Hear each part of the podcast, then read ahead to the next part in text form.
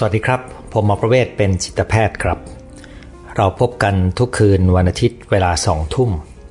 สำหรับคืนวันนี้วันอาทิตย์ที่ 21 มีนาคมพุทธศักราช 2564 เรามีนัดกันในหัวข้อ ทักษะการแก้ปัญหาที่ซับซ้อน หัวข้อทักษะการแก้ปัญหาที่ซับซ้อนเนี่ยเวลาที่ ถ้าเราได้มีโอกาสไปอ่านบทความเกี่ยวกับทักษะในโลก ศตวรรษที่ 21 นะครับ ทุกประเทศและหน่วยงานขนาดใหญ่ จะระบุว่าเขาต้องการคนทำงาน เขาต้องการประชากรรุ่นใหม่เนี่ยมีความสามารถในการแก้ปัญหาที่ซับซ้อน เนื่องจากโลกอนาคตจะเต็มไปด้วยการเปลี่ยนแปลง และมีความสลับซับซ้อนมากขึ้น ผมก็อ่านมาหลายปีนะครับ เห็นข้อความนี้ประจำแล้วก็ไม่ได้รู้สึกอะไรมากนะครับ เพราะคิดว่ามันเป็นหัวข้อที่ดี จนกระทั่งเมื่อไม่นานมานี้ก็ได้อ่านอีกครั้งหนึ่ง เป็นเพียงหัวข้อที่ส่งมาในวงไลน์แล้วก็จุกคิดขึ้นได้ว่า เออ น่าสนใจนะ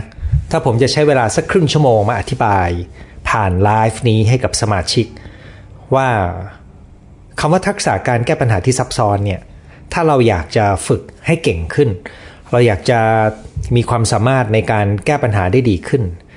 เราน่าจะคิดถึงอะไรบ้างนะครับดังนั้นในเวลาครึ่งชั่วโมงต่อจากนี้ผมก็จะพยายามเรียบเรียง ความรู้และประสบการณ์นะครับ โดยเฉพาะประสบการณ์ของการทำงานทั้งในส่วนของงานในองค์กร ซึ่งอย่างที่ทุกท่านทราบดีว่าผมมีโอกาสได้ทำงานเกี่ยวข้องกับองค์กรค่อนข้างจะหลากหลายนะครับ กับ ส่วนที่เกี่ยวข้องกับชีวิตส่วนตัว ซึ่งในที่นี้ก็คือคนที่มาปรึกษาผม ซึ่งก็มีประสบการณ์มายาวนานพอสมควร ก็เห็นวิธีการแก้ปัญหาของคน ทั้งในชีวิตส่วนตัวและในชีวิตงาน ว่าอะไรทำให้คนส่วนใหญ่แก้ปัญหาไม่สำเร็จ โดยเฉพาะปัญหาที่มีความซับซ้อนนะครับ ก่อนอื่นเรามาลองทำความเข้าใจก่อนว่าคำว่าปัญหาที่ซับซ้อนเนี่ยมันแปลว่าอะไรนะครับ ก็เอาแบบง่ายๆนะครับ ความซับซ้อนที่เจอบ่อยอย่างแรกก็คือ มันเป็นความซับซ้อนเชิง มันมีหลากหลายเรื่องราว และมีหลากหลายประเด็น ที่เกี่ยวกันจนแยกกันไม่ค่อยออกนะครับ ยกตัวอย่างเช่น คู่สามีภรรยาที่อยู่กันมานานสัก 20-30 ปี แล้วมีเรื่องราวเกิดขึ้นมากมายเนี่ยนะครับ เวลาที่มีปัญหากันเนี่ยมันไม่ใช่แค่เรื่องนั้นเรื่องเดียว แต่มันจะมีความซับซ้อนของประสบการณ์ที่อยู่ร่วมกันมานาน อันนี้ก็คือเป็นความซับซ้อนแบบที่มีหลายประเด็นหลายเรื่องราว หรือในองค์กรที่ทำงานอยู่ มันก็มีหลายเรื่องที่ต้องดำเนินกันไป แต่ละฝ่ายแต่ละหน่วยงาน ก็มีความรับผิดชอบของตัวเองนะครับ ก็จะมีเรื่องราวและมีประเด็นของตัวเอง เวลาที่จะทำงานร่วมกัน เวลาที่จะก้าวไปข้างหน้าด้วยกันเนี่ยก็มีความซับซ้อนจากการที่แต่ละคนแต่ละฝ่ายเนี่ย มีประเด็นของตัวเองมีเรื่องราวที่เกี่ยวเนื่องนะครับ มีประวัติศาสตร์อยู่ในนั้นด้วยนะครับสองก็คือความซับซ้อนนี่อาจจะเกิดจากความซับซ้อนในเชิงเทคนิควิชาการ คือเรื่องนั้นมันมีความซับซ้อนจริงในเชิงเนื้อหาข้อมูลวิชาการนะครับ เช่นความซับซ้อนของโรค ความเจ็บป่วย หรือว่าความซับซ้อนของสถานการณ์ทางสังคมที่ไม่สามารถใช้ข้อมูลวิชาการด้านใดด้านหนึ่งมาแก้ได้นี่นะครับ อันนี้ก็ถือว่ามีความซับซ้อน และก็ความซับซ้อนแบบที่ 3 ก็คือความซับซ้อนที่เกิดจากความซับซ้อนของจิตใจมนุษย์นี่เองนะครับ โดยเฉพาะถ้าเป็นเรื่องในบ้านเนี่ยมันจะมีความหลากหลายในความต้องการ ถ้าเป็นเรื่องในที่ทำงานก็คือแต่ละฝ่ายก็มีความซับซ้อนของตัวเองภายในใจ มันมีเรื่องของความต้องการนะครับ ซึ่งเมื่อมารวมกันเนี่ยส่วนใหญ่ปัญหาที่ซับซ้อนก็มักจะปนปนกัน คือซับซ้อนทั้งเชิงประเด็นหลากหลายเรื่องราว ซับซ้อนทั้งในแง่ความรู้วิชาการที่อาจจะมาใช้จัดการ อาจจะยังมีความซับซ้อนก็ได้นะครับแล้วก็ซับซ้อนเพราะมีคนเข้าไปเกี่ยวข้อง แล้วก็บางคนก็มีความซับซ้อนจากประสบการณ์ในอดีตของเขาเข้ามาปนอันนี้ก็ทำให้ปัญหาหลายอย่างมันมีความซับซ้อนนะครับถ้าจะยกตัวอย่างนะครับเเช่นตัวอย่างในระดับบุคคลเนี่ยแฟนที่อยู่ในที่ทำงานเดียวกัน เช่าห้องพักอยู่ด้วยกัน อเลิกกันแล้วเนี่ยยังต้องมาเจอหน้ากันในที่ทำงาน ก็จะมีโจทย์ในเรื่องของการจัดการที่ซับซ้อน เพราะว่ามันมีทั้งการจัดการเรื่องความสัมพันธ์ในที่ทำงาน มีทั้งเรื่องของห้องพักที่เคยอยู่ด้วยกัน มีทั้งเรื่องของการเงินถ้าเกิดพึกเคยเข้ามาเกี่ยวข้องนะครับ แล้วก็มีทั้งเรื่องของว่าเราจะปรับบทบาทในชีวิตส่วนตัวยังไงใหม่ให้ลงตัวเนี่ยนะครับ อันนี้ก็มีความซับซ้อนใช่ไหมครับในชีวิตส่วนตัวนะครับ รือเรื่องที่ซับซ้อนที่ลงลึกเข้าไปในจิตใจก็เช่น พ่อแม่กับลูกนะครับ ลูกป่วยเป็นโรคซึมเศร้า แล้วเก็บตัว พ่อแม่อยากจะเข้าไปช่วย แต่เหมือนลูกปิดตัวเอง หรือบางครั้งดูเหมือนต่อต้านอยู่ด้วยนะครับพ่อแม่ไม่รู้จะเข้าไปทำยังไง เพราะว่าเข้าไม่ถูกเพราะลูกปิดประตูแล้ว แต่พ่อแม่จำนวนหนึ่งก็จะตระหนักว่า หลายอย่างที่พ่อแม่เคยทำกับลูกก่อนหน้านั้นเนี่ยมันอาจจะเข้าไปเข้มงวดกับลูกมากเกิน แต่กว่าจะรู้ก็คือตอนที่ลูกป่วยเป็นซึมเศร้านะครับ ในใจของพ่อแม่ก็มีเรื่องของอดีต ความรู้สึกไม่แน่ใจ ความรู้สึกผิดกับความกังวลต่ออนาคตของลูก ในใจของลูกก็มีประสบการณ์ที่อาจจะไม่ดีนักกับความสัมพันธ์กับพ่อแม่ แล้วก็ยังมีเรื่องของความไม่ไว้วางใจที่จะเปิดใจขอความช่วยเหลือ หรือในบางครั้งจะมีความรู้สึกต่อต้านด้วย เรื่องที่ดูเหมือนเป็นเพียงเรื่องเดียวคือ ป่วยเป็นซึมเศร้า มันจึงแฝงไว้ซึ่งความสัมพันธ์ ระหว่างพ่อแม่ลูก แล้วก็แฝงไว้ซึ่งอดีต ซึ่งสะสมประสบการณ์ความรู้สึกมานะครับ อันนี้ก็มีความซับซ้อนใช่ไหมครับ ในที่ทำงานก็จะเจอบ่อยก็คือ ความสามารถในการทำงานร่วมกันของแต่ละแฝแต่ละฝ่ายแต่ละแผนกนะครับ แล้วก็ถ้าเป็นภาพใหญ่นะครับ ความซับซ้อนที่ดูจะใกล้ตัวเรามากที่สุดตอนนี้ก็จะเป็นเรื่องของการแพร่ระบาดของโควิด -19 คือตัวไวรัสเนี่ยจริง ๆ มันเล็กมากนะครับ มันไม่ใช่เซลล์สมบูรณ์แบบด้วยซ้ำและมันมีชีวิตไม่ได้ด้วยตัวเอง แต่การที่ไวรัสระบาดแล้วทำให้เกิดการติดเชื้อ แล้วก็เกิดการเจ็บป่วยล้มตายนะครับ แล้วยังแถมกลายพันธุ์อยู่ตลอดเวลานะครับ ส่งผลกระทบกับวิถีชีวิตของผู้คน การเดินทาง การงาน การจ้างงาน ระบบสุขภาพ ระบบเศรษฐกิจ ไปจนถึงความเหลื่อมล้ำและความขัดแย้งในสังคมนะครับเป็นประเด็นการเมืองระหว่างประเทศได้ด้วยนะครับ ดังนั้นคุณจะเห็นนะครับว่าคำว่าโจทย์ซับซ้อนนี่มันมีอยู่รอบตัวเรานะครับ แล้วคนที่ยิ่งอยู่ในตำแหน่งสูง ต้องรับผิดชอบมากเท่าไหร่ ก็ยิ่งต้องเจอโจทย์ที่ซับซ้อนมากเท่านั้น ถ้าเป็นระดับประเทศรัฐบาลก็ถือว่าต้องเจอโจทย์ซับซ้อนที่สุด นะครับถ้าเป็นระดับหน่วยงานหัวหน้าก็ต้องเจอโจทย์ซับซ้อนนะครับแต่ทุกคนล้วนแล้วแต่ต้องมีประสบการณ์เจอโจทย์ซับซ้อนทั้งนั้นไม่มากก็น้อยนะครับเดี๋ยวเราก็จะมาคุยกันว่า ถ้าเรามีโจทย์ซับซ้อนสักเรื่องหนึ่ง ซึ่งไม่ทราบว่าเรื่องของท่าน โจทย์ซับซ้อนมีไหมคือเรื่องอะไรนะครับ เราต้องอาศัยอะไรบ้าง มาช่วยในการจัดการกับปัญหาที่ซับซ้อนนะครับผมจะเรียงไปนะครับ โดยผมเรียงไว้ 4 ประเด็น อย่างแรกเลยก็คือถ้าเราอยากจะจัดการปัญหาที่ซับซ้อนเนี่ยเราต้องมีความรู้ที่ถูกต้องในเรื่องนั้นๆนนนะครับ ซึ่งมันเป็นไปไม่ได้ที่เราจะรู้ทุกเรื่องนะครับ ดังนั้นทักษะที่สำคัญก็คือ ทักษะในการค้นหาความรู้ที่ถูกต้องที่เกี่ยวข้องกับโจทย์ที่ซับซ้อนที่เรากำลังเจออยู่ ซึ่งในเรื่องแบบนี้เนี่ยคน จะต้องรู้วิธีการค้นคว้าหาข้อมูล และเลือกความรู้ที่เกี่ยวข้องมาใช้ให้เป็นประโยชน์นะครับ จริง ๆ เรื่องทุกเรื่องที่มนุษย์เจอมาเนี่ยมันล้วนแล้วแต่คนอื่นเคยเจอมาแล้วทั้งนั้นนะครับ มันไม่มีปัญหาอะไรที่เราเจอมาแบบคนเดียวครั้งแรกนะครับ ยากมากนะครับ ยกเว้นว่าเช่นการติดเชื้อใหม่ๆเนี่ยนะครับ เรื่องทุกเรื่องก็ล้วนแล้วแต่มีความรู้บางอย่างด้วยเช่นกันนะครับ ดังนั้นเวลาที่เรามีปัญหาเราต้องถามตัวเองครับว่า มันมีความรู้อะไรที่เกี่ยวข้องกับปัญหาที่เราเจออยู่ ที่เราควรจะทำความเข้าใจกับมันทำความรู้จักเพื่อจะได้เอามาช่วยแก้ไขปัญหาของเรา ซึ่งในที่นี้ก็อาจจะหมายถึงการค้นคว้าด้วยตัวเอง การปรึกษาผู้รู้ก็ได้นะครับ ปัจจุบันก็จะมีคนที่เป็นผู้เชี่ยวชาญแต่ละด้าน บางทีเราก็เรียกว่ากูรูนะครับ บางทีก็เป็นกูรูจริง บางทีก็เป็นกูรูปลอม อันนี้ท่านต้องเลือกเป็นด้วย เช่นกันนะครับ ซึ่งมีเรื่องน่าประหลาดใจอย่างหนึ่งนะครับ ในเรื่องของความรู้เนี่ยผมเจอคนจำนวนมากที่เวลาผู้เชี่ยวชาญพูดเนี่ยจะไม่เคยเชื่อ แต่ถ้าไปดูในอินเทอร์เน็ตใครเขียนก็ไม่รู้จะเชื่อนะครับ สาเหตุก็เพราะว่าเรามักจะเชื่อสิ่งที่เราอยากเชื่อนะครับ อันไหนที่ตรงกับสิ่งที่เราคิดเราก็จะเชื่อมันนะครับดังนั้นก็เลยกลายเป็นว่า ถ้าคุณต้องการความรู้ที่ถูกต้องเนี่ย คุณต้องระวัง ว่าคุณเนี่ยมีใจเป็นกลางพอ ที่จะหยิบเอาความรู้ที่ถูกต้องมาใช้ไหม หรือคุณกำลังมองหาสิ่งที่จะสนับสนุนความเชื่อของตัวเองเนี่ยนะครับ เนื่องจากข้อดีของปัจจุบันแหล่งความรู้มันหาได้ในอินเทอร์เน็ตนะครับ ตัวผมเองก็ใช้ประโยชน์มากจากการหาความรู้ในอินเทอร์เน็ต ตรงนี้ก็เป็นข้อสิ่งหนึ่งที่เราทำได้ก็คือ ใช้ประโยชน์จากการหาความรู้ได้ในปัญหาที่เราเผชิญ และสร้างเป็นนิสัยว่า เวลาที่เรามีปัญหาเราอาจจะใช้เวลาค้นดูว่าเอ๊ะเรื่องนี้มีคนพูดถึงเรื่องนี้ว่ายังไงบ้างครับมันจะช่วยทำให้เราแตกประเด็นได้ อย่างไรก็ตามนะครับ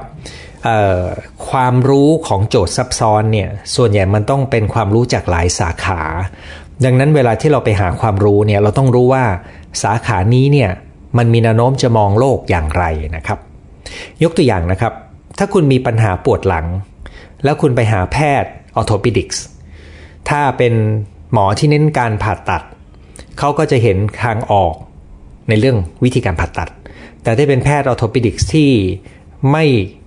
ไม่ชอบไม่อยากผ่าตัดถ้าไม่จำเป็น เขาก็จะแนะนำแนวทางในการป้องกันในการดูแลหลัง ถ้าท่านไปเจอหมอด้านเวชศาสตร์ฟื้นฟู เขาก็แน่นอนแหละครับ เขาก็จะมองกระบวนการที่ เป็นในเชิงป้องกันและการฟื้นฟูให้มากขึ้น นั้นแม้แต่ผู้เชี่ยวชาญเองในแต่ละสาขา ก็อาจจะมองปัญหาที่แตกต่างกัน ซึ่งในเรื่องนี้เนี่ยผมจะไม่ถกว่าในถูกหรือในผิดนะครับ แต่จะให้รู้ว่าแม้แต่เรื่องเรื่องเดียวเวลาเราหาความรู้ ก็อาจจะมีความรู้จากหลายแหล่ง และหลายแหล่งนั้นก็อาจจะขัดกันเอง ดังนั้นคุณก็มีความจำเป็นที่จะต้อง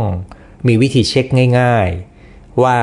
เราจะเอาความรู้จากตรงไหนนะครับ แล้วแม้แต่เราจะถามผู้เชี่ยวชาญก็ต้องรู้นะครับว่า ผู้เชี่ยวชาญก็มีแนวโน้มจะพูดจากสาขาที่เขาเชี่ยวชาญนะครับ ในกระบวนการหาความรู้เนี่ยในโลกยุคปัจจุบันมีสิ่งที่ต้องระวังอย่างหนึ่งมากๆ ก็คือมันมีข้อมูลหลอกมหาศาลเลยนะครับ ซึ่งอย่างที่ผมเรียนไปว่าหลายครั้งข้อมูลในโลกไซเบอร์ก็มีข้อมูลหลอกที่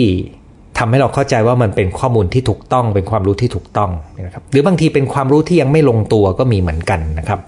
ยกตัวอย่างเช่น ตอนที่โควิดระบาดไปใหม่เนี่ยทางซีกโลกแถบบ้านเราก็จะแนะนำให้ประชาชนใส่หน้ากากนะครับ แล้วก็บอกว่าหน้ากากผ้าก็ได้นะครับ ไม่ต้องหน้ากากอนามัย ตอนนั้นขาดแคลนนะครับ ซีกโลกตะวันตก รวมถึงองค์การอนามัยโลกในยุคแรกที่มีการแพร่ระบาดก็จะบอกว่าไม่มีหลักฐาน ว่าหน้ากากได้ผลในการป้องกัน ขอให้ใส่เฉพาะคนที่ป่วยแล้วเท่านั้นนะครับ และคนที่ป่วยให้อยู่แต่ในบ้านอย่าออกมาในชุมชนนะครับดังนั้นมันก็มีเหมือนแหล่งความรู้สองแหล่งที่ขัดกัน กรณีนี้เราจะจะจะเชื่อไหนดีครับ ตอนนั้นผมก็ได้พูดไปในไลฟ์ว่าประสบการณ์ในเรื่องโรคระบาดแบบนี้ทางซีกโลกตะวันออกมี แม้ว่าจะไม่มีหลักฐานตามที่ซีกโลกตะวันตก พูดไว้เนี่ยจะดูเหมือนผู้เชี่ยวชาญด้านซีโลกตะวันออก มีความเห็นเป็นเช่นว่าต้องใส่หน้ากากนะครับนั้นถามว่าการใส่หน้ากากกับไม่ใส่หน้ากากมันต่างกันมากไหม ถ้าเราจะมีหน้ากากผ้ามาใส่ มันใช้เงินเยอะหรือเปล่ามันลาคาญมากไหมดังนั้นความรู้สองอันนี้แม้มันจะขัดกันนะครับ แต่ถ้ามีฝ่ายที่ดูแล้วปลอดภัยไว้ก่อนนะครับ ก็คือใส่หน้ากากก็ปลอดภัยไว้ก่อนแถมไม่ได้เสียเงินอะไรมากนะครับ ตอนนั้นหน้ากากอนามัยขาดแคลนก็ไม่เป็นไรหน้ากากผ้านะครับ ทางกรมวิทยาศาสตร์การแพทย์ก็วิจัยออกมาว่าผ้ามัสลินนะครับ เป็นตัวที่ให้ผลป้องกันดีที่สุด เราก็ได้คุยกันในไลฟ์ในช่วงนั้นนะครับว่าใช้เลยนะครับใช้เลยนะครับนั้นมันก็เป็นข้อเตือนใจอย่างหนึ่งว่า เราต้องมีความรู้ที่ถูกต้องจริงนะครับ แต่ต้องรู้ว่าความรู้ก็อาจจะขัดกัน เราก็ต้องมีวิธีเลือกเลือกปฏิบัติ ว่าเราจะแปลงออกมาเป็นวิธีปฏิบัติอย่างไรนะครับ และความสามารถที่จะค้นหาความรู้แล้วก็เลือกแหล่งข้อมูล กลายเป็นทักษะสำคัญของชีวิตมนุษย์ ซึ่งในงานศึกษาเรื่องของการใช้เวลาในโลกอินเทอร์เน็ตเนี่ยนะครับเขาก็พบว่านักเรียนหรือเยาวชนในซีกโลกตะวันตกเนี่ยจะใช้เวลาในการค้นคว้าหาความรู้ ในขณะที่เยาวชนคนไทยเนี่ยจะใช้เวลาในการเสพ ความบันเทิงนะครับ ตรงนี้ก็เป็นเรื่องที่ชวนกังวลใจนะครับ เพราะว่าความสามารถในการหาความรู้และคัดสรรความรู้เนี่ยเป็นทักษะที่สำคัญมาก เพราะเป็นหนึ่งขาเป็นขาที่หนึ่งของการที่เราจะแก้ปัญหาซับซ้อน คือเราจะต้องสามารถดึงเอาความรู้ที่เกี่ยวข้องมาเลือกใช้ได้ โดยมีความสามารถในการแยกแยะเป็นนะครับ คุณลองถามตัวเองดูนะครับ ว่าปัญหาที่คุณเจออยู่ตอนนี้ ที่คุณยังแก้ไม่ตก หรือยังทำได้ไม่ดีอย่างที่หวัง คุณมีความรู้ในเรื่องที่เกี่ยวข้องดีพอแล้วหรือยัง และคุณมีคำถามอะไรค้างอยู่ที่ควรจะไปค้นเพิ่มเติมนะครับ จากแหล่งไหน อันนี้คือสิ่งที่น่าทบทวนดูนะครับสองครับการจะแก้ปัญหาที่ซับซ้อนได้ต้องการวิธีคิดและทัศนคติที่ถูกต้องครับ วิธีคิดนี้มีหลากหลายมาก ปัญหาก็คือว่ามนุษย์เราส่วนใหญ่เวลาเจอปัญหานะครับ ก็จะใช้วิธีคิดแบบที่เป็นความคุ้นเคย เคยชิน คิดแบบเป็นอัตโนมัติ ซึ่งมักจะอาจจะไม่สอดคล้องกับปัญหาที่ซับซ้อน โดยเฉพาะปัญหาที่เขาไม่คุ้นเคยมาก่อนนะครับนั้น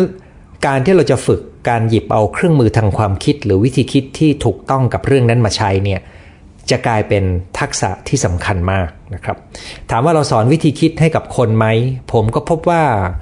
ส่วนใหญ่ไม่เคยได้สอนวิธีคิดนะครับ สอนเนื้อหาความรู้แต่ไม่ได้สอนวิธีคิด ซึ่งวิธีคิดเนี่ยจะสำคัญมาก แล้วตอนที่ผมไปเรียนต่อในต่างประเทศ ผมเห็นเลยครับว่าเขามีวิธีสอนวิธีคิดที่ดีมากนะครับก็เลยไปค้นดูว่าเอกสารการสอนของเด็กประถมในโรงเรียน International School ที่ดีๆเนี่ยเขาใช้คู่มือการสอนแบบที่มีวิธีคิดอยู่ในนั้นไหมก็พบว่า ในบทเรียนดีๆ จะสอนวิธีคิด แล้วก็การสอนวิธีคิดก็คือต้องทำให้เด็กกล้าคิดกล้าลองนะครับตัวนี้คือจุดอ่อน ซึ่งทำให้เราคนไทยจำนวนไม่น้อยขาดโอกาสในการเรียนรู้วิธีคิดนะครับผมจะลองยกตัวอย่างวิธีคิดบางตัว ที่เราเคยคุยกันบ้างในรายการนี้นะครับแล้วก็ลองจะเชื่อมดูด้วยว่า ถ้าเราอยากแก้ปัญหาที่ซับซ้อนเนี่ยเราต้องรู้วิธีการหยิบเอาเครื่องมือทางความคิด หรือวิธีคิดที่หลากหลายเนี่ยมาใช้นะครับยกตัวอย่างเช่น ตอนที่มีการแพร่ระบาดโควิด -19 ใหม่ๆเนี่ย เราเคยดูกรมควบคุมโรคทำเอกสารออกมา แล้วก็นำเสนอฉากทัด 3 แบบคงจำได้นะครับ ฉากทัดก็ภาษาอังกฤษเอามาจากคำว่า scenario นะครับ เรากำลังพูดถึงสถานการณ์ที่ไม่ชัดเจน แล้วเราต้องทำนายอนาคตว่าจะเกิดอะไรขึ้นได้บ้าง เพื่อเราจะได้เตรียมตัวจัดการสิ่งที่เราทำได้ในปัจจุบันนะครับ กระบวนการนี้ก็แปลว่าเราคิดมองไปข้างหน้า เพื่อกำหนดวิธีการจัดการในปัจจุบันให้ดี พื่อจะได้รับสถานการณ์ที่หลากหลายได้นะครับอันนี้เป็นการคิดมองไปข้างหน้า ซึ่งมีความสำคัญ คู่กันไปกับการคิดมองไปข้างหน้า เราอาจจะยังมีวิธีคิดอีกตัวหนึ่งที่คล้ายกัน ก็คือวิธีคิดแบบมีทางเลือก ว่าถ้าเราทำสิ่งนี้จะมีผลอะไรตามมาทำสิ่งนี้จะมีผลอะไรตามมานะครับแต่คนส่วนใหญ่จะมีระบบคิดที่มองไม่ค่อย ไม่ค่อยทะลุนะครับ คือคิดแล้วก็แก้เฉพาะหน้านั้น ไม่ค่อยได้มองทะลุ แต่ถ้าเราฝึกคิดว่าถ้าทำสิ่งนี้แล้วตามมาจะเป็นยังไงในช็อตที่2ช็อตที่3เนี่ยอันนี้ก็จะเป็นการทำให้เรามองเห็นถึงผลกระทบของปัญหาที่ซับซ้อน เพราะว่าหลายครั้งการพยายามแก้ปัญหาในมุมหนึ่ง จะเป็นการสร้างปัญหาในมุมใหม่นะครับ ซึ่งเดี๋ยวเราจะยกตัวอย่างกันนะครับ แต่นี่ก็คือวิธีคิดก็คือเรามองไปข้างหน้า แล้วเราก็ฝึกดูผลตามมา ถ้าเราทำสิ่งนี้สิ่งนั้นนะครับ คู่กันมานะครับ ทุกๆ วิธีคิดจะมีคู่ตรงข้ามของมันนะครับคิดไปข้างหน้าก็มีคิดถอยหลังก็มีนะครับคิดถอยหลังเป็นยังไงนะครับ คิดถอยหลังก็เริ่มต้นจากการวาดภาพปลายทางที่ต้องการ แล้วก็ย้อนกลับมาว่า ถอยหลังมาแต่ละขั้นแต่ละขั้นเนี่ยเราต้องทำอะไรบ้างนะครับ ซึ่งในสมัยก่อนก็จะมีคำที่มีชื่อเสียงก็เช่นคำว่า reverse engineering นะครับ ใช้ความรู้ทางวิศวกรรมดูจากผลิตภัณฑ์ปลายทาง แล้วก็คิดย้อนกลับ reverse engineering นี้ก็อาจจะตั้งตั้งแต่ว่าเช่นที่ผมเคยอ่านเจอเมื่อ 20 กว่าปีก่อน ก็มีเช่นจะกำหนดราคาสินค้าไว้เท่าไหร่ แล้วค่อยคิดย้อนกลับว่าจะต้องใช้กระบวนการผลิตยังไง ใช้ส่วนผสมอะไรวัสดุอะไรถึงจะทำให้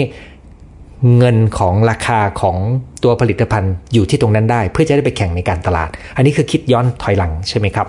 เราไม่ได้บอกว่าเราอยากจะผลิตผลิตภัณฑ์ที่ดี แล้วเราก็ใส่ของที่ดีไปทั้งหมด เสร็จแล้วมันแพงเกินขายไม่ออก แต่เราก็คิดว่าของควรจะมีราคาเท่าไหร่ แล้วเราก็คิดว่าควรจะต้องใส่กระบวนการแล้วก็ส่วนผสมยังไง ถึงย้อนกลับมาที่จุดที่เราจะลงมือทำอันนี้คือคิดย้อนหลังนะครับเหมือนเดียวกันกับเรื่องของการคิดเชิงออกแบบ หรือดีไซน์ทิงกิ้งก็เป็นการคิดจากปลายทาง โดยเข้าใจมิติของมนุษย์ทุกฝ่ายแล้วค่อยย้อนกลับมานะครับดังนั้นการคิด คู่แรกที่ผมนำเสนอก็คือ ในโจทย์ที่ซับซ้อนเนี่ยแหละจะต้องคิดไปข้างหน้าถอยมาข้างหลังนะครับมีความคิดตะเล็กที่สำคัญในวิธีคิดนะครับ ในโจทย์ที่ซับซ้อนมักจะมีความใหญ่ ความรู้สึกมันจะท่วมเรา ดังนั้นเราจำเป็นที่จะต้องมี 2 วิธีคิดช่วยกันเข้าไปด้วยนะครับหนึ่งก็คือหลักคิดที่เรียกว่าหลัก 80 20 หรืออาจจะเรียกว่า 20-80 แล้วแต่นี่นะครับ หลัก 80-20เนี่ยก็คือเราต้องแยกแยะระหว่างสิ่งที่มีความสำคัญ 20%โดยต้องรู้ว่านั่นคือจุดเน้นที่เราต้องทำเพราะว่าถ้ามันซับซ้อนแล้วเราจะพยายามทำทุกอย่างให้สมบูรณ์แบบ เราจะทำมันไม่ไหวนะครับนั้นท่ามกลางอะไรที่มันเยอะแยะไปหมด เราต้องรู้ว่าอะไรคือจุดเน้นของเรานะครับ อันนี้คือหลัก 80-20 นะครับ และในความที่มันใหญ่มากเนี่ยมีความซับซ้อนมาก เราต้องมีวิธีคิดในการจำแนกแยกแยะองค์ประกอบ แล้วสามารถที่จะแบ่งภาระหรือการลงมือทำไปทีละเปราะทีละเปราะนะครับทีละขั้นทีละตอน ทั้งนี้ก็เพราะว่ามันจะทำให้เรารู้สึกว่ามันไม่ท่วมเกินนะครับ อันนี้การที่เราจะแยกแยะองค์ประกอบและทำทีละส่วนทีละส่วนเนี่ยจำเป็นที่จะต้องมีทักษะในการมองภาพรวมให้เป็นซะก่อนนะครับ เพราะไม่งั้นแล้วถ้าเราเผลอไปลงทำเฉพาะบางจุด เราอาจจะมองไม่เห็นภาพรวมอย่างนี้ก็เป็นทักษะ วิธีคิดอีกชุดหนึ่งก็คือ ความสามารถในการมองภาพรวมที่เชื่อมโยง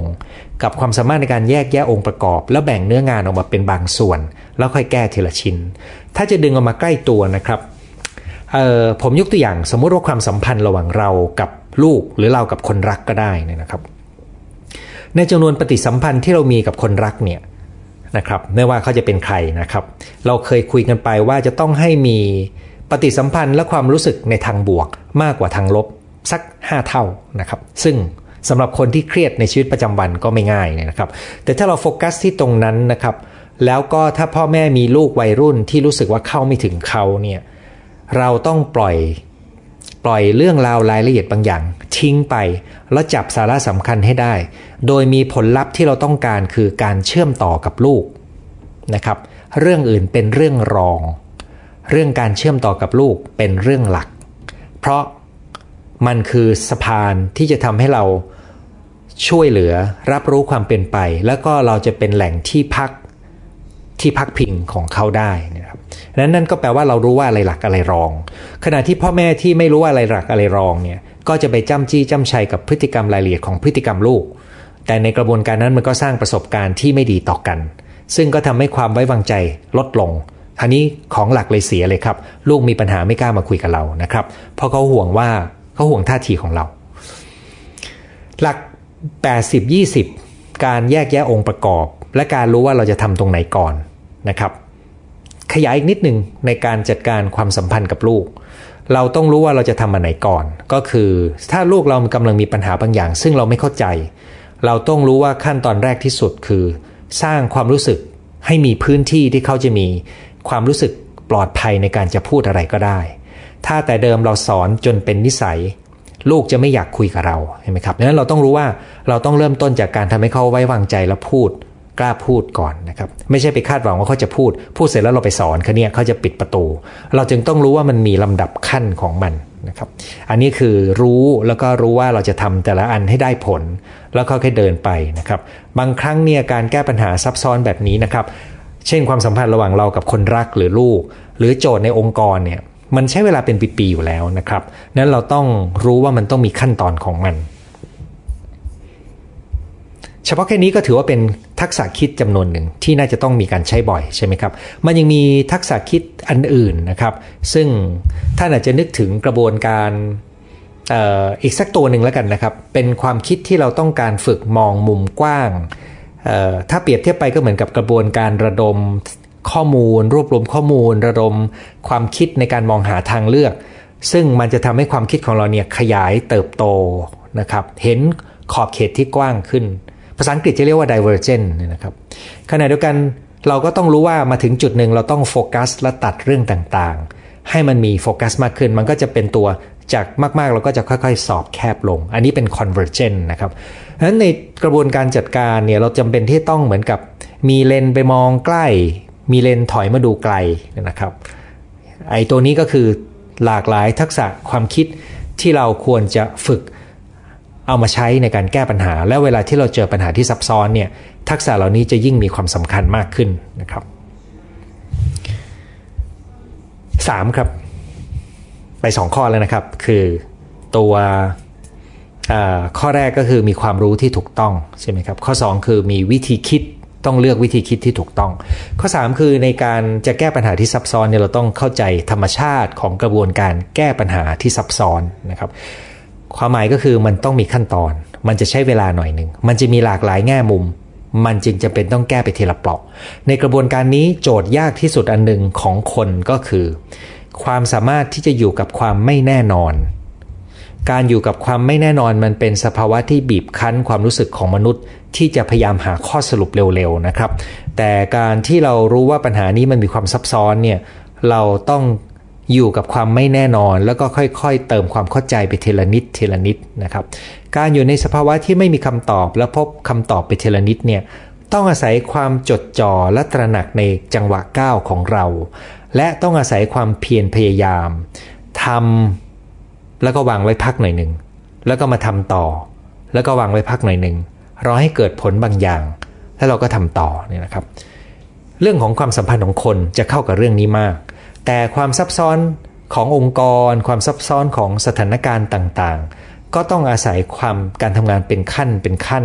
ที่เรายังจะต้องอยู่กับความไม่แน่นอน แต่เราสามารถที่จะตั้งเป้าเข้าใจทีละชิ้นทีละชิ้นส่วน ทีละองค์ประกอบทีละก้าว แล้วก็ทำภารกิจให้เสร็จทีละขั้น รู้ว่าเรากำลังจะเพิ่มความเข้าใจอะไรทีละเรื่อง เหมือนตอนที่มีโควิด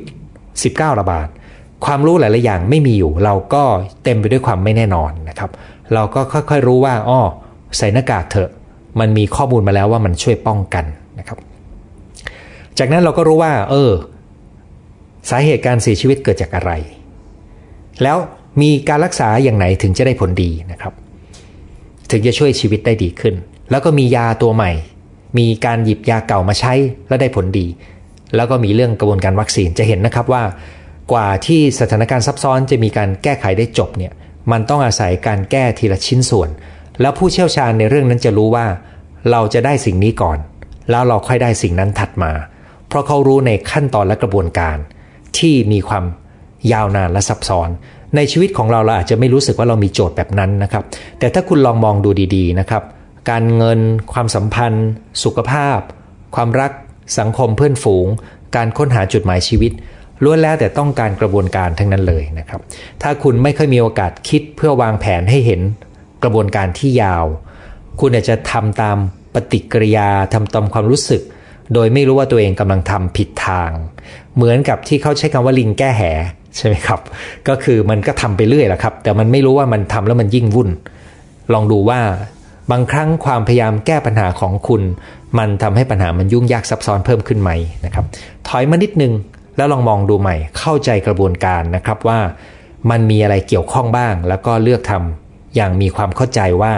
เราต้องอยู่ในกระบวนการนั้น เราต้องเผชิญกับการเพิ่มความชัดเจนทีละหน่อย ทีละหน่อย การบรรลุผลสำเร็จทีละขั้น ทีละขั้น แล้วก็การยังอยู่กับความไม่แน่นอน แต่ชัดขึ้นเป็นลำดับ แล้วก็วันดีคืนดีมันจะมีเรื่องใหม่โผล่เข้ามา เช่นตอนนี้ก็จะมีเรื่องของการกลายพันธุ์ กับการกลับมาระบาดซ้ำในหลายพื้นที่ เนื่องจากการกลายพันธุ์ แล้วมันก็ยังจะมีการกลายพันธุ์ซ้อนต่อไป แล้วมันก็จะไปกระทบวัคซีนว่ามันจะเป็นยังไงกับวัคซีนที่มีอยู่เนี่ยนะครับ อันนี้ก็คือธรรมชาติของกระบวนการแก้ปัญหาซับซ้อน ดูซับซ้อนกว่าชีวิตเรา แต่ชีวิตเราก็ต้องกระบวนอาศัยกระบวนการความเข้าใจเหมือนกัน สุดท้ายนะครับในประเด็นสุดท้ายคือประเด็นที่4เนี่ยก็คือ ในการจะแก้ปัญหาที่ซับซ้อนนอกเหนือจากความรู้ที่ถูกต้องเลือกใช้วิธีคิดที่ช่วย และมีทัศนะที่ถูกต้อง แล้วก็เข้าใจในกระบวนการนะครับโดยเฉพาะการอยู่กับความไม่แน่นอนแล้วตั้งเป้าไปทีละขั้นทีละขั้นเนี่ยนะครับอันสุดท้ายคือเราต้องเข้าใจธรรมชาติของมนุษย์ครับมนุษย์เนี่ยเป็นสิ่งที่ไม่เป็นเหตุเป็นผล มองอะไรจาก ตัวเองเป็นที่ตั้งทำอะไรตามความเคยชิน คิดอะไรเฉพาะหน้ามองไปไม่ค่อยไกล มองอะไรเฉพาะเป็นส่วนที่เขาเกี่ยวข้อง ไม่แค่มองภาพรวมเชื่อมโยง อันนี้เป็นธรรมชาติที่แท้จริงของมนุษย์ มนุษย์ไม่ได้มีเหตุมีผลนะครับ เราเข้าใจว่ามนุษย์มีเหตุมีผล แต่มีงานวิจัยที่เยอะมากพอที่จะแสดงให้เห็นว่ามนุษย์ไม่ได้มีเหตุมีผลดังนั้นในการที่จะแก้ปัญหาที่ซับซ้อนเนี่ยคุณต้องตระหนักว่า ทุกปัญหาเกี่ยวข้องกับมนุษย์ไม่ทางใดก็ทางหนึ่ง ไม่งั้นมันไม่มีความเป็นปัญหาเกิดขึ้นนะครับ ความเป็นปัญหามันเกิดขึ้นจากการมีมนุษย์เข้าไปเกี่ยวข้องเพราะสรรพสิ่งมันก็ดำรงของมันอยู่อย่างนั้นนะครับ แต่ว่ามนุษย์เข้าไปเกี่ยวข้อง ก็เลยเกิดเป็นปัญหาขึ้นมา มันขึ้นอยู่กับปัญหาของใครในมุมไหนเนี่ยนะครับฉะนั้นในตรงนี้เราต้องเข้าใจว่ามนุษย์มีแนวโน้มจะเป็นสาเหตุ และเป็นทางออกของปัญหาที่ซับซ้อน เราจึงจำเป็นที่จะต้องหยิบเอาปัจจัย ความไม่เป็นเหตุเป็นผลของมนุษย์ มาใส่อยู่ในสมการการแก้ปัญหาที่ซับซ้อน ว่าเราจะจัดการยังไงกับความร่วมมือ ความเข้าใจพลังในการขับเคลื่อนเนี่ยปัจจัยนี้เป็นปัจจัยสำคัญมากนะครับก็คือเข้าใจธรรมชาติของมนุษย์ ถ้ากลับมาเรื่องโควิดนะครับคุณจะสังเกตได้ว่า จริง ๆ แล้วความสำเร็จหรือล้มเหลวในการควบคุมการแพร่ระบาดของไวรัสโควิด -19 เนี่ย นอกเหนือจากการที่รัฐบาลมีนโยบายที่ถูกต้องตามหลักวิชาการนะครับ นอกเหนือจากการมีระบบสาธารณสุขที่ดี มีคุณภาพ และมีศักยภาพเพียงพอ กับการเผชิญกับสถานการณ์ฉุกเฉินนะครับ ความร่วมมือของประชาชนสำคัญมากนะครับ ประเทศไทยเนี่ยมีทั้ง 3 ส่วนผสม จึงประสบความสำเร็จดีพอสมควรนะครับ หลายประเทศที่เราเห็นอยู่ว่าการควบคุมล้มเหลวนะครับ เราจะเห็นเลยว่า บางประเทศนโยบายเฮงขอใครเกือบพูดคำหยาบ บางประเทศนโยบายแย่มากนะครับผู้นำไม่ไหวเลยนะครับ ไม่เอาความรู้มาใช้ และประเทศที่ล้มเหลวก็คือประชาชนไม่ร่วมมือครับ ประชาชนกลับมาต่อต้านนโยบายด้วยนะครับ ซึ่งเข้าใจได้ครับ เพราะว่าเขาทำโดยเขาคิดเฉพาะจากมุมของเขานะครับนั้น ความสำเร็จหรือความล้มเหลวในการแก้ปัญหาที่ซับซ้อนจึงต้องคิดถึงคนที่เกี่ยวข้อง และความไม่เป็นเหตุเป็นผลของคนที่เกี่ยวข้องด้วยนะครับ เราต้องเข้าใจของผู้มีส่วนได้เสีย อย่างประเทศไทยเนี่ยคุณคงจำได้นะครับ การระบาดระลอกสองก็เกิดจากคนเพียงกลุ่มย่อยๆ กลุ่มหนึ่งที่ทำตามความเคยชินในแบบเดิม ซึ่งเป็นลักษณะที่เห็นแก่ตัว แต่สร้างปัญหาส่งผลเสียหายกับเศรษฐกิจและประชาชนมหาศาล นะครับ แต่นั่นก็คือความเป็นจริงครับ ทุกระบบจะมีคนที่สร้างปัญหาให้ อันนี้เราต้องทำใจไว้ว่าจะต้องเกิดขึ้น คนที่ออกแบบเชิงนโยบายที่ดีก็จะต้องเผื่อ คิดแง่ร้าย ว่าอาจจะมีคนบางกลุ่ม ที่สร้างปัญหาให้ แล้วเราต้องไปป้องกันจุดเหล่านั้นด้วยนะครับ ในเชิงนโยบายสาธารณสุข ปัจจุบันเราก็เริ่มเรียนรู้ธรรมชาติของคน นะครับยกตัวอย่างเช่นในประเทศซีกโลกตะวันตกบางประเทศถ้าท่านไปก่อนที่จะมีโควิดระบาดนะครับที่สนามบินเช่นที่สนามบินของออนอร์เวย์หรือสวีเดนนะครับรวมทั้งเนเธอร์แลนด์ด้วยถ้าผมจำไม่ผิดนะครับในห้องน้ำชายโถปัสสาวะจะมีสิ่งที่เหมือนเป็นแมลงวันติดอยู่นะครับ อันนี้ก็เป็นงานวิจัยที่แสดงให้เห็นถึงความไม่เป็นเหตุเป็นผลของมนุษย์นะครับ ก็คือทุกที่ก็พยายามครับ จะติดป้ายว่าให้ปัสสาวะลงโถนะ ปัสสาวะลงโถนะนะครับ ไม่ว่าจะใช้วิธีไหนก็ตามไม่ได้ผลเลยครับ ติดป้ายก็แล้ว ชี้ชวนก็แล้วนะครับ แต่แค่เอารูปแมลงวันไปใส่อยู่ในโถฉี่เนี่ย ปรากฏว่าอัตราการปัสสาวะออกนอกโถหายไป 80%นะครับ คืออะไรครับ มันเกิดความเร้าความสนุกของ ผู้ชายที่ไปยืนปัสสาวะ แล้วก็อยากจะยิงฉี่ให้โดนตัวแมลงวัน ด้วยมาตรการง่าย ๆ แบบนี้นะครับ ลดปัสสาวะที่ล้นออกมาเลิกออกมานอกโถได้ 80%นี่คือแสดงถึงความไม่เป็นเหตุเป็นผล แต่เราเอามาใช้ให้ถูกต้องนะครับดังนั้นการจะแก้ปัญหาที่ซับซ้อนเนี่ยจึงต้องเข้าใจธรรมชาติของมนุษย์ แล้วเราต้องคาดการว่าอาจจะมีเรื่องราวที่เราคาดไปถึงจากมนุษย์นี่แหละสำหรับคนที่จะบริหารความเสี่ยงก็คือต้องมองแง่ร้ายนะครับ การคิดลบ การมองแง่ร้ายจะใช้ประโยชน์ได้ดีมาก กับการจัดการปัญหาที่ซับซ้อนนะครับ แต่ต้องไม่ใช่ทั้งหมดของกระบวนการนะครับ เป็นเพียงส่วนหนึ่งเมื่อเรามองเห็นกระบวนการหลักแล้วเนี่ย เราต้องมีการบริหารความเสี่ยงด้วยการคิดถึงคนที่เกี่ยวข้องว่าจะกลายเป็นส่วนที่ร่วมเราช่วมมือร่วมมือขับเคลื่อนแก้ปัญหา หรือว่าเป็นตัวกวนตัวขวางเรานะครับ ถ้าเป็นชีวิตส่วนตัว เราก็ต้องเข้าใจนะครับว่าคนในบ้านของเราคนที่เรารัก ก็มีสภาวะเฉพาะตัวของเขา มีความเป็นตัวเขาอยู่ มีความไม่เป็นเหตุเป็นผลนะครับ ซึ่งเราปฏิเสธไม่ได้ว่านั่นคือส่วนหนึ่งของความเป็นตัวเขา และเราต้องจับเอาปัจจัยนี้มาใส่อยู่ในสมการว่าเราจะมีแนวทางอย่างไร ในการจัดการนะครับ นี่ก็คือ 4 ปัจจัยที่ผมคิดว่าสำคัญในการแก้ปัญหาที่ซับซ้อน คือต้องรู้ว่าเราต้องการความรู้อะไรที่ถูกต้องและเลือกเป็นค้นเป็น ต้องรู้วิธีคิดในการจัดการที่ถูกต้อง ยืดหยุ่นทดลองนะครับ ต้องเข้าใจกระบวนการและอยู่กับความไม่แน่นอน การทำไปทีละขั้นอดทนกับการค่อยๆเดินก้าวไปนะครับ และสุดท้ายก็คือต้องเข้าใจธรรมชาติมนุษย์ ซึ่งมีความไม่เป็นเหตุเป็นผล เต็มไปหมดอยู่ในความเป็นตัวเขานะครับ